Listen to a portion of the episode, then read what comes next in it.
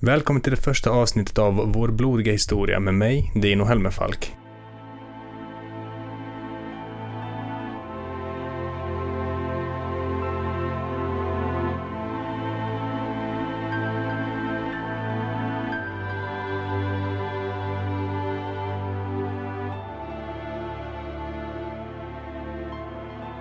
Det här första avsnittet kommer handla om slaget om Storbritannien som ägde rum 1940 41. Slaget har kommit att beskrivas som den första stora militära operation som helt utkämpades av flygstridskrafter. Redan under första världskriget hade man börjat använda stridsflyg, men eh, tekniken, taktiken och användandet hade eh, utvecklats på förbluffande kort tid.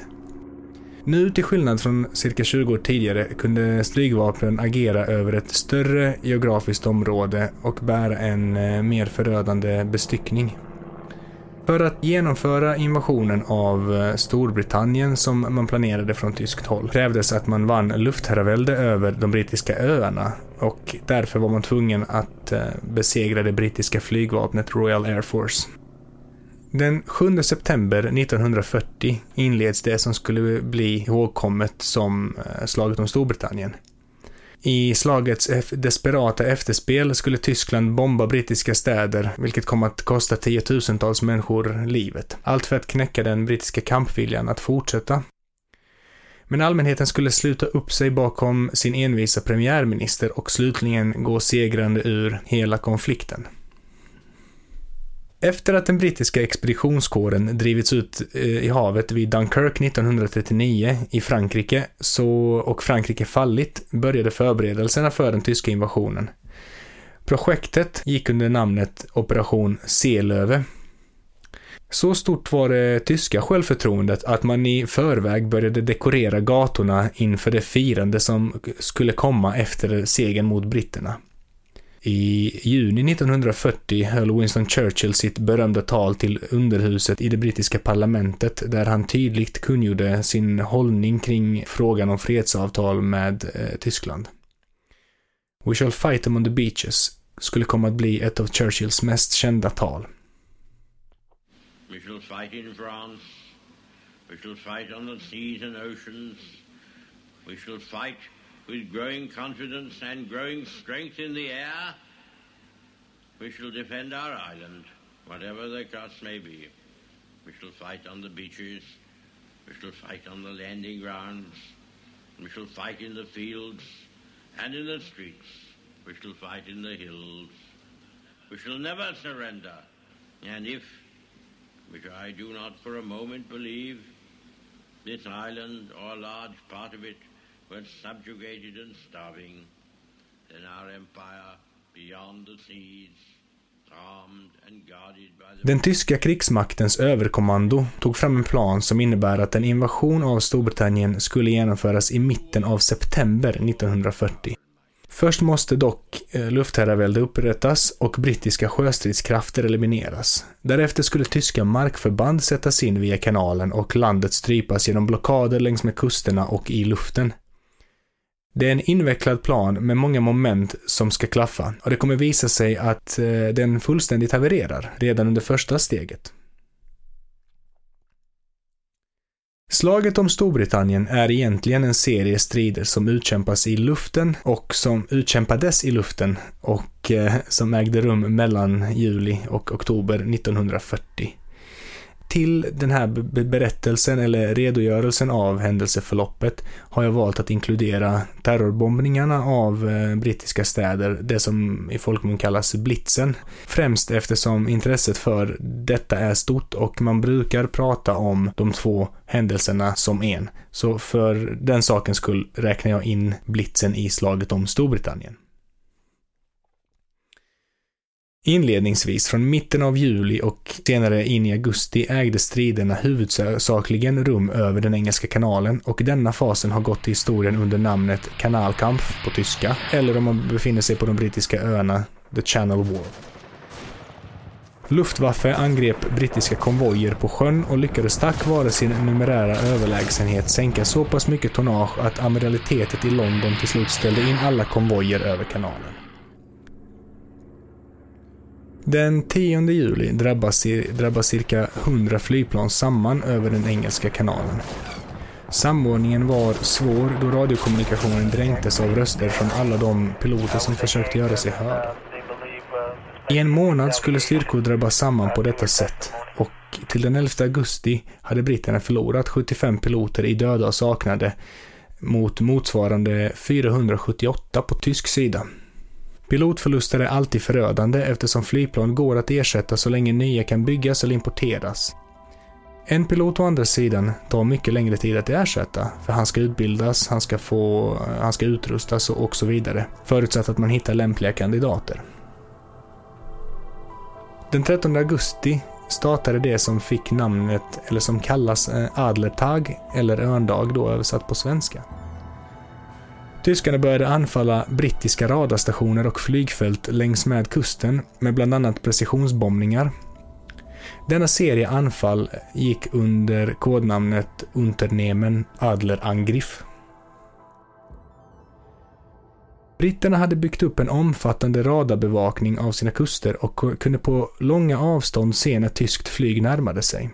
Detta gjorde det svårt för bombplan att nå sina mål då britterna kunde möta dem tidigt.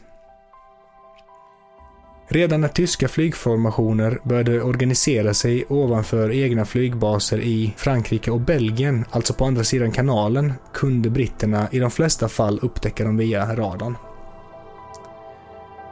Adletag skulle komma att bli ännu ett misslyckande för det tredje riket. Skälet berodde i huvudsak på bristande underrättelser. Britterna hade tidigare brutit den tyska krypteringen Enigma, vilket gjorde att man kunde ta del av stora mängder information från tyskarna utan tyskarnas vetskap. Ett annat misstag var tyskarnas uppskattningar av styrkeläget. Man hade helt enkelt övertro till sin egen styrka och underskattade samtidigt motståndarens.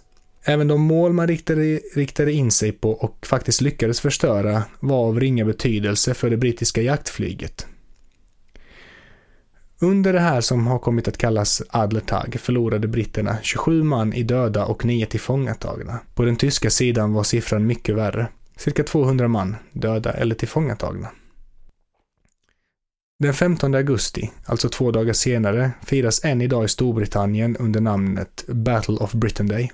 Detta datum var den dagen de tyskarna genomförde störst antal flyguppdrag på en och samma dag. Man anföll både från söder och norr. Från det ockuperade Danmark och Norge kunde Luftwaffe lyfta för att angripa mål i norra delen av riket. I tron om att britterna hade koncentrerat sina jaktplan i söder anlände tyska bombplan med mycket liten eskort. Konsekvensen blev att Tyskland förlorade flygplan i stora antal. Totalt anföll 115 bombplan norra Storbritannien denna dag och eskorterades av enbart 35 Messerschmitt Bf 110. Inte nog med att jakteskorten var så liten som den var. Just den här flygplansmodellen var även klumpig och underlägsen mot eh, de brittiska jaktplanen Supermarine Spitfire och Hawker Hurricane. Av dessa 115 tyska bombplan och 35 jaktplan sköts totalt 75 ner och många blev så skadade att de fick skrotas. Till råga på allt så släppte de tyska bombplanen sina bomber för tidigt på grund av det tidiga brittiska motanfallet. Räden i norr kom därför att ha mycket liten betydelse, men till ett mycket högt pris.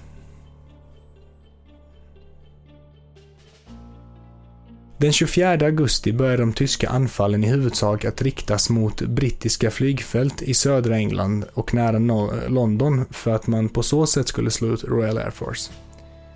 Den tyska strategin gick ut på att man skulle tvinga britterna upp i luften genom att anfalla flygfälten och där skjuta ner fiendeplanen. Ännu ett tecken på den tyska övertron på sitt egna flygvapnet. Så här långt in i slaget flög även tjeckiska och polska piloter under brittiska färger. Detta var piloter som flytt ockupationen av sina hemländer. Polackerna skulle visa sig vara särskilt skickliga. Innan kriget bröt ut höll det polska flygvapnet en hög utbildningsnivå där en lång och intensiv utbildning gavs till piloterna. Och nu kunde britterna ta del av den här kompetensen. När man pratar om slaget om Storbritannien slås man lätt av hur stor skillnaden är mellan tyska och brittiska förluster. Luftwaffe förlorar i varje konfrontation långt mer materiel och personal än Royal Air Force. Det kan verka som att tyskarna har undermålig utrustning eller är mindre skickliga piloter. Det brittiska jaktplanet Supermarine Spitfire som användes för att kontra Tysklands huvudjaktplan Messerschmitt Bf 109 har fått legendarisk status, nästan som ett undervapen. I själva verket var inte Spitfire överlägset något annat motsvarande jaktplan. Alla hade sina för och nackdelar. Där ett plan var snabbare kunde motsvarigheten på fiendesidan exempelvis vara mer lättstyrt, bättre bestyckat, ha bättre klättringsförmåga eller någon annan fördel. De tyska förlusterna beror snarare på vart striderna utkämpades. Britterna var helt enkelt på hemmaplan. En brittisk pilot som skjutits ner kunde ta sig ut ur planet och rädda sig med fallskärm. I vissa fall kunde samma pilot vara i luften några timmar senare i ett nytt flygplan. Var piloten skadad kunde han i bästa fall hinna få vård. Skjuts en tysk pilot däremot ner och överlever färden kan han räkna med att bli tillfångatagen. En pilot är som vi tidigare sagt mycket svårare att, om inte omöjlig att ersätta, särskilt en skicklig sådan. Att slaget utkämpades på brittisk hemmaplan innebär även att brittiska piloter kunde lägga mer av sin flygtid på strid medan tyskarna måste ta sig till målet och där, därmed förbruka långt mer bränsle på ren transport. Det är alltså inget konstigt att tyskarna förlorar mer materiel och eh, flygbesättningar. Tittar man på andra exempel genom historien inser man snabbt att det i regel kostar mycket mer att bedriva ett anfallskrig än ett försvar. Hitler hade i sitt direktiv nummer 17 reserverat sig själv rätten att bestämma ifall bombning av städerna skulle ske. Den 5 september gav han klartecken. Bomberna skulle falla över civila mål i London och andra städer. Ännu förbjöd han dock Luftwaffe från att eh, fokusera på bostadsområden. Hamnen i Londons East End blev det första målet när terrorbombningarna av London inleddes. Nästan 400 bombplan och 600 jaktplan angrep målet. Trots att angreppen var riktade mot infrastruktur föll civila offer för bomberna. Hamnen i East End ligger nämligen väldigt centralt.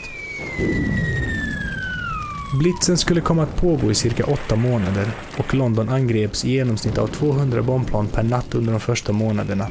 Över en miljon hus förstördes. Den 14 september bad Erhard Milisch, Görings ställföreträdare, om tillstånd att använda bombplan direkt mot civila mål och då menar jag bostadsområden. Hitler nekade, ovetande om vilken skada som redan åsamkat civilbefolkningen genom bombningarna av infrastrukturen. Han ville att den brittiska kampviljan skulle brytas genom de här anfallen på infrastruktur och industri. Den 15 september skulle Luftwaffe förlora 60 flygplan och enbart skjuta ner 26 brittiska. Detta ledde till att Hitler sköt upp hela den planerade operationen. Från och med 15 september så skulle tyskarna utföra sina bombräder huvudsakligen under nattetid. Under dagtid så tog modifierade tyska jaktplan över bombningarna. Det var helt enkelt Messerschmitt 109 som var modifierade så att de kunde bära en tung bomb på undersidan.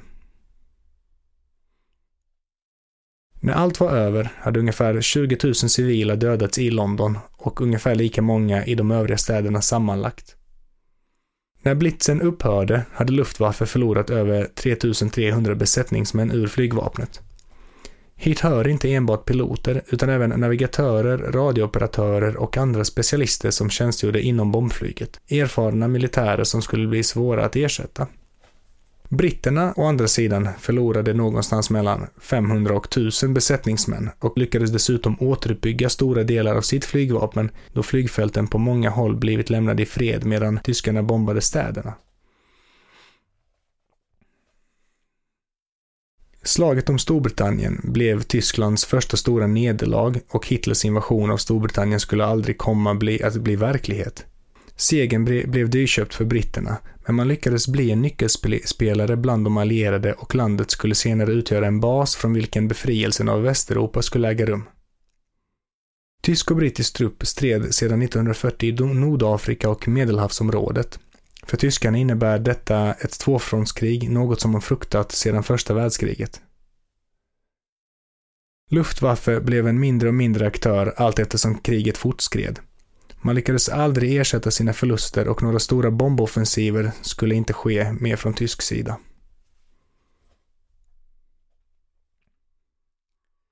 Detta var allt jag hade för idag. Jag är tillbaka om två veckor med ett nytt avsnitt och då kommer det handla om Ronneby blodbad. Vi hörs då.